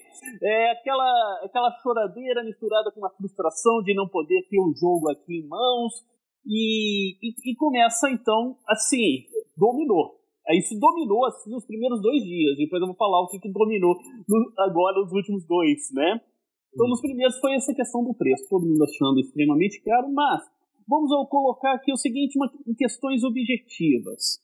Quais são as opções? Você tem o, o produto nacional, em português, lançado aqui, a 999 reais. Qual que é a opção que eu tenho? Ah, importar então o outro, vou ver se vou conseguir um valor menor. Tá? O jogo lá fora, o preço dele de referência né, é de 150 dólares. E é um jogo caro lá fora. É caro. É um jogo muito caro lá fora. E ó, vou... Você, colocar frete nisso. É, se você for colocar um É um jogo pesado. Sim. O frete eu... dele tá em 90 dólares. Olha, eu tô vendo. Cara, eu tô vendo uma mesa. Eu tô vendo uma mesa de Nemesis. É, eu coloquei uma. Dá pra entender. Tá? É, ou seja, se você colocar, quais são as opções? Eu, eu quero adquirir o jogo. Eu, eu, tá, então, opção, eu compro o Nacional por 999, ou então eu vou comprar o importado, vou importar numa loja, tá? Então eu vou pagar. Se, se, ah, você consegue promoções por 120, o frete é 90, vamos colocar tudo 200 dólares, para arredondar, uma conta de pão aí. Pô, o dólar, se o dólar tiver a 5 reais, que a gente viu que não está, a gente já tem mil reais aí, gente. E a gente não está falando do IOF ainda, que a gente vai pagar de 6,85. Não estão falando do imposto de importação. Não estão falando de ICMS, que provavelmente aqui em Minas Gerais tem, no Rio de Janeiro acho que tem, e outros não tem, que vai aumentar. Ou seja, qual a opção que tem? A opção então é ou é gastar esse dinheiro e ter o jogo, E ele vale, é um, é um jogo que realmente vale três jogos desse aqui fácil. Até estava pensando em, em vender três para adquirir ele. Mas é um jogo excepcional, o valor é esse mesmo. Infelizmente, a gente está numa situação que, que o dólar está alto, imposto, cara, imposto assim, é, é, é, de sacanagem imposto mesmo. Ele praticamente come é, 50, até mais, né? Que é importado, 60% a 70% do valor do, do, do, do produto. Então é caro. É caro, infelizmente é caro. O hobby é caro. É, é, é o hobby, assim, de você quiser adquirir jogos assim de, de AAA, né? Podemos denominar eles assim, AAA, jogos assim extremamente bem trabalhados, muitas miniaturas, a modelagem das miniaturas diferenciadas. É, então a gente realmente tem que pagar o custo. Né? Não é o jogo mais caro do mundo. Tá? Se você for querer um Kingdom Death Monster você vai pagar é, mil dólares para trazer ele, é caríssimo ele completo. É, uhum. tem outros lá também, o True Wars também é caríssimo para você trazer. Então tem muitos jogos que são muito caros. É, é aquele negócio, a gente tá falando de Ferraris, Lamborghinis e Bugattis do hobby.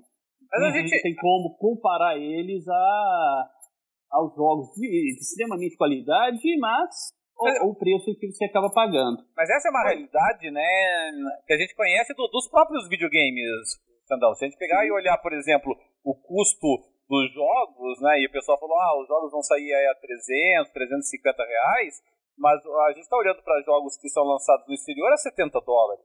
Sim. Então, Aí você faz a conversão, o valor que você chega é esse. Então não adianta você pensar assim, ah, eu vou trazer de fora. Não vai, meu amigo. É, é não vai conseguir, não vai. Então, não vai... É, vou, vou mudar minha conta para americana. Mal negócio. É. vai se arrepender. Então, é, é, é, muito ruim. É claro que o pessoal que é da, da, da PC Master Race, que está mais acostumada com o Steam, e os preços do Steam são absolutamente fora do parâmetro de qualquer qualquer câmbio, né, a gente está um pouquinho mal acostumado com isso, né? A gente olha assim, jogos ali no Steam a 150 reais, que caro, não sei o que, mas a gente está muito, muito, muito fora do padrão, né? De comprar jogos que nem eu compro quase todo mês aí, jogos a a 20, 30 reais. Você bem cedo, de vez em quando eu compro jogos ali assim que tá quase vontade de eu mandar um extra pro, pro desenvolvedor, porque eu, eu tô roubando o cara, sabe? Eu tô fazendo. É tão legal, bicho, eu paguei muito pouco dele, toma mais uma grana. Não, falando assim, 5, 6 dólares é, pra, pra comprar um jogo, mesmo se jogos independentes que seja, né? Então realmente é, a gente tá muito mal acostumado. Mas é um problema que a gente vai enfrentar. Inclusive, e, e a gente perdeu até um pouco essa indignação, porque se a gente olhar para olhar o preço do, do console, né, ele é desproporcionalmente mais caro do que, o, do que lá fora. Então os, os jogos ainda estão naquela equivalência com o câmbio, mas os, os, os, consoles não. E, e, e, realmente, se a gente parar para olhar aí no teu caso, né, do, desse board game, se lá fora o preço está 150 dólares, não dá pra gente reclamar muito de você colocar 999 aqui, entendeu? Vamos por ah, eu queria fazer. Na verdade, isso já é equivalência, né? Não tem, não tem problema. É, não, não, tem, não tem. Aí o pessoal costuma fazer muita equivalência, ah, mas o norte-americano, para ele é barato. Cara, mas é outra realidade econômica. Exato. Não tem como fazer comparar. Eu não, tô, eu não vivo essa realidade. Eu tô aqui na realidade do Brasil. Ah. Então, eu tenho que, né, eu não, não vou ficar chorando que o pessoal tem lá, que, o alemão consegue comprar, e, que é o maior mercado do mundo, é o alemão, mas não tem, não é a minha realidade ali. Eu tenho como robista, e robista é, gasta dinheiro mesmo com isso, né? Então, é, então a gente, a gente acaba, assim, tem que é, reconhecer de uma certa forma que as opções que eu tenho para adquirir esse jogo é um pé na realidade, tá com o pé na realidade, exatamente. Esse jogo nunca viria no Brasil por 500 reais. O, o hobby ele nos dá, ele complementa aquela nossa sensação de crescimento pessoal.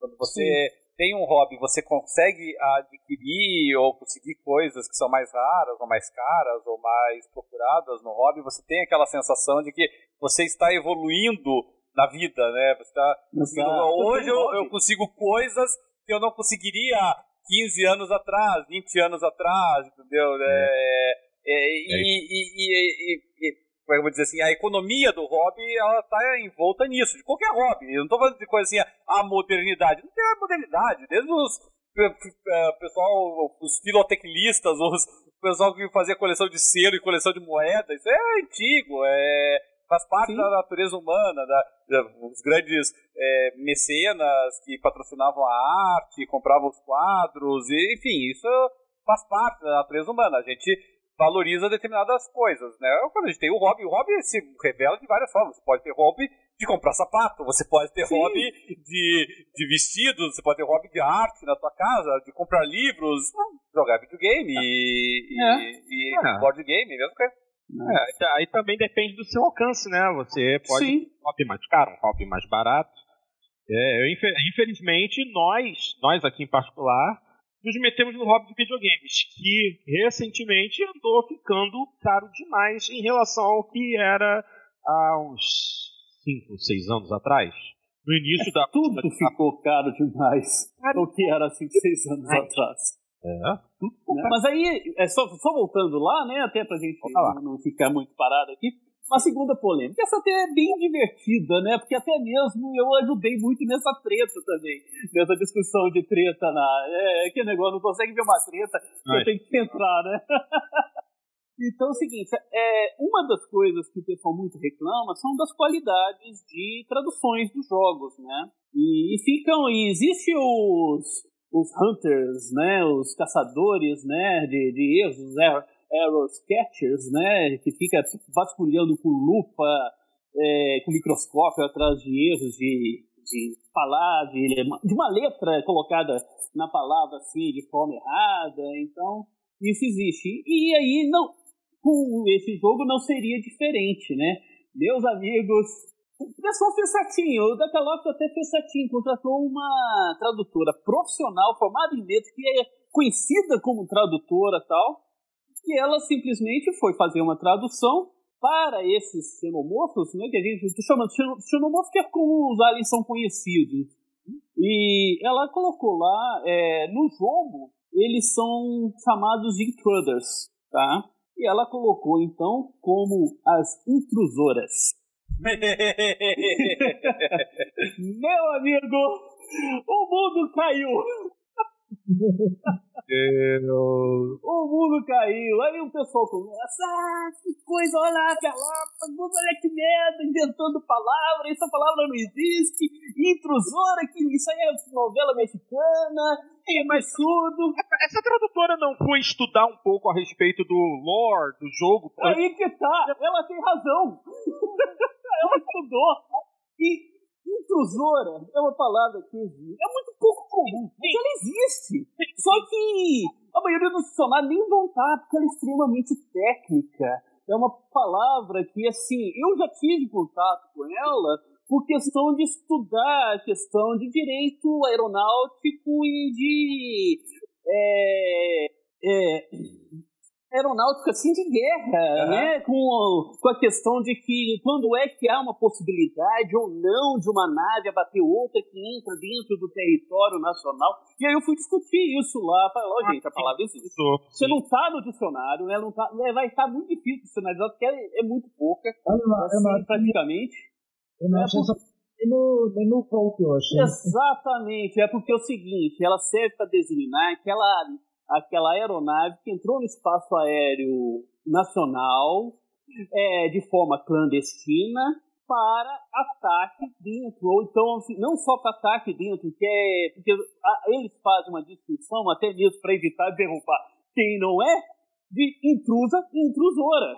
Uma nave intrusa é aquela que entrou no espaço aéreo, talvez com problemas de navegação, talvez por problemas de assim, de, de necessidade, estados de necessidade, talvez com problema de, de, comunicação, etc. Tal. Então é uma nave intrusa, ela entrou, não será abatida, e vai tentar tal. A intrusora não, ela entrou, e isso aí é a questão muito em questão até mesmo do tráfico de drogas, tem muito, está é, aí na comunicação, assim, ah, é uma nave intrusa, é uma nave intrusora, pá, derruba.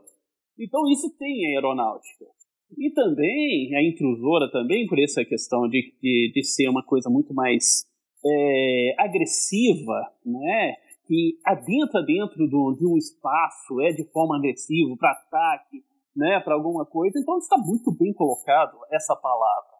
E também a questão, e ela, ela até escreveu muito mostrando como é que é essa questão é, da tradução, a liberdade que ela tem como tradutora, a questão dela ser uma tradutora oficial, ou seja, essa palavra é oficial, ela foi escolhida, né, então ela é canônica, porque né, tem o suporte da, da, da origem, né? Então, ela falando, essa o pessoal não aceita, de jeito nenhum.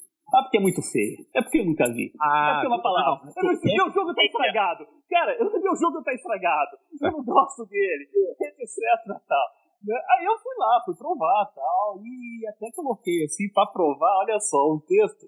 Que eu falei, ó, gente, tem isso, mas eu já vi essa assim, na cultura e eu já vi isso em, outra, em outros contextos. Tal. Isso tem contexto até mesmo, eu já vi isso aí é, em questão de esbulho possessório, né? Então, então, mas aí eu fui lá, olha, engenharia tem, eu não sabia, então eu fui fazendo as pesquisas para mostrar, para provar lá pro pessoal. Eu estava na treta, eu estava divertindo bastante com isso, provando lá, olha, a palavra existe. Ah, não existe. Ah, tá, prova que existe. Ali mandei o, o, o, texto da aviação. Ah, não, isso aí é muito técnico, prova de outro jeito. Mandei o da engenharia. Ah, tá, tá, tá, tá. Aí eu achei na literatura. E uma das literaturas é essa, cara. Ah, eu não aguentei, cara. Tava muito engraçado. Olha só. Melquiades não queria nem saber.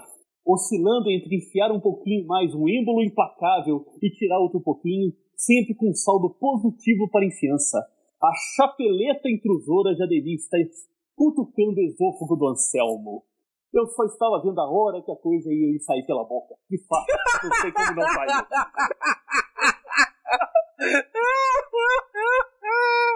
Dava fala, gente.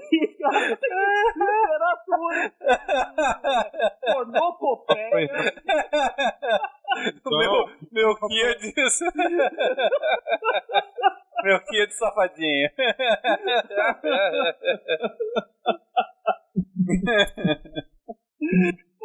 É, gente, gente, vamos cortar um Xandão que tá. Esse podcast vai, vai, vai receber strike. Não vai, não, porque o pessoal não vai nem entender. É, é, ou isso. É isso. Mas é só tentar mostrar que é só divertido. É um jogo que vale a pena. O pessoal que gosta, né? É tá caro, realmente tá caro. Não tem como negar que não esteja caro, tá caro.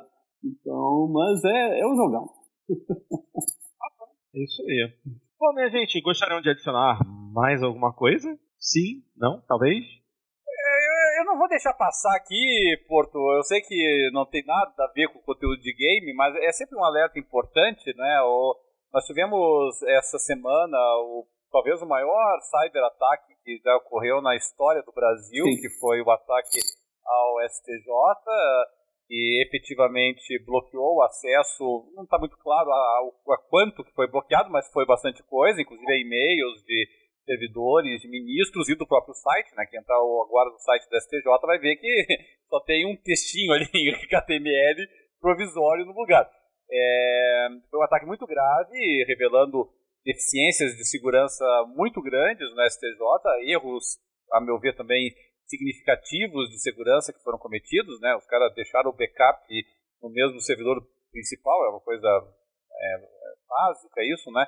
Então, mas de qualquer maneira, sem entrar nesse tema que foge ao nosso conteúdo aqui, mas é um alerta constante que nós precisamos fazer para todo mundo que vive no ambiente digital como nós, que jogamos videogame, que jogamos no computador. É, é um, dos grandes males, se não talvez um dos maiores males da, da modernidade, são as fraudes, são esses estelionatos, são esses são esses cyber-ataques, esses ransomwares, essas, esses crimes virtuais, eles são um grande mal, né? São, é, a gente perde a conta da quantidade de pessoas que, infelizmente, caem em golpes de internet, caem em fraudes e caem em estelionatos do tipo, é, talvez até nós aqui mesmo já tenhamos sido uma outra vez Sim. aí engabelados por alguma coisa, né? É, com maior ou menor prejuízo. Então, é, isso só evidencia a importância que todos nós que vivemos nesse ambiente virtual é, tenhamos com a nossa segurança, com a nossa, é, com, a, com a nossa é, proteção com relação ao que está sendo exposto, onde que nós navegamos, o que, que nós clicamos, o que, que nós recebemos, o que, que nós é, fazemos na, na, internet, porque realmente todos nós estamos vulneráveis. Né? O, STJ não é nenhum primor em termos de segurança, mas pode ter certeza que o STJ tinha cautelas muito maiores de segurança do que nós, na maioria de nós, Sim. pelo menos nos computadores caseiros, nos nossos games caseiros. Então é sempre muito importante ficar atento com relação a isso, principalmente quem, quem não é só restrito a elas, né? Mas quem tem crianças, ou até que tem uh, pessoas mais idosas, ou que não tem essa vivência de internet, tenham muito cuidado, sempre deem uma olhadinha no que, que eles estão fazendo, procurem restringir ao máximo a possibilidade de negociações, de pagamentos pelo, pelos, pelo videogame, né? Desabilitem opções de pagamento automático. Eu sei que é meio chato ter que ficar digitando de novo e botando senha e tudo mais, mas é muito melhor do que você Sim. de repente descobrir que o, que o filho ou o pai, o avô, acabaram lá caindo em alguma armadilha lá e gastando muito dinheiro com isso. Então é muito importante que a gente tenha atenção a essa parte de segurança virtual, tecnologia da informação. Se recebeu coisa, conteúdo estranho no, no Messenger, no, no nos aplicativos de comunicação do Xbox, do PlayStation, em vez de clicar ou fazer alguma coisa, dá uma pesquisada na internet, verifica se é possível que aquilo seja alguma coisa séria, alguma coisa real. É, é, assim, o seguro morreu de velho, por assim dizer. Né? Então é bom a gente ter um pouquinho de prudência, um pouquinho de cautela nessas horas, porque realmente a gente acaba é, se expondo muito nesses momentos. Então eu só queria dar aqui o meu, meu boa noite a todos com essa com esse alerta, Porto, sabe? Porque é uma coisa que todos nós estamos expostos, celulares, computadores, videogames, entre outros ambientes, e é muito importante a gente ficar atento com relação a isso. Certo, é isso mesmo. Bom, então acredito que chegamos ao final de mais uma edição, correto? Sim? Não? Posso fechar? Pode. Então, minha gente, chegamos ao final de mais uma edição do Jogando Papo. Obviamente, se você está assistindo a gente pelo YouTube, vai aqui embaixo, clica no gostei, clica lá, dá um, dá um joinha pra gente. É, é, vai também, assina o nosso canal, sim, você vai ser notificado sempre que é, o nosso podcast for ser publicado. Inclusive o Dart tem sido muito diligente nessa situação, pois ele agora ele está antecipadamente, com um ou dois dias de antecedência, já colocando a disponibilidade do programa para quem quiser assistir. Então, vai lá, dá o joinha, assina, compartilha. Compartilha se você tem amigos que não têm costume de ouvir podcast, apresenta eles, de repente eles curtem. Pô, seria legal. Mais gente para você compartilhar informação. E é isso. Vocês querem entrar em contato com a gente? Pode ser aqui na região dos comentários do YouTube, pode ser na área de comentários do nosso site, no jogandopapo.com.br. E vocês também podem, eu sempre falo, mas parece que ninguém faz. Jesus! Manda um e-mail pra gente, jogandopapo, arroba, jogandopapo.com.br. Coloca lá pra gente discutir, pô. A gente bota a sua voz aqui ao vivo também para você se ouvir. E se torna mais um tópico pra gente discutir no programa. Tá legal? E é isso. Esperamos vocês semana que vem para a edição número 157. Xandão, Cadelinho Dart, boa noite para vocês. E para você que nos ouviu, assiste. Grande abraço e até a próxima.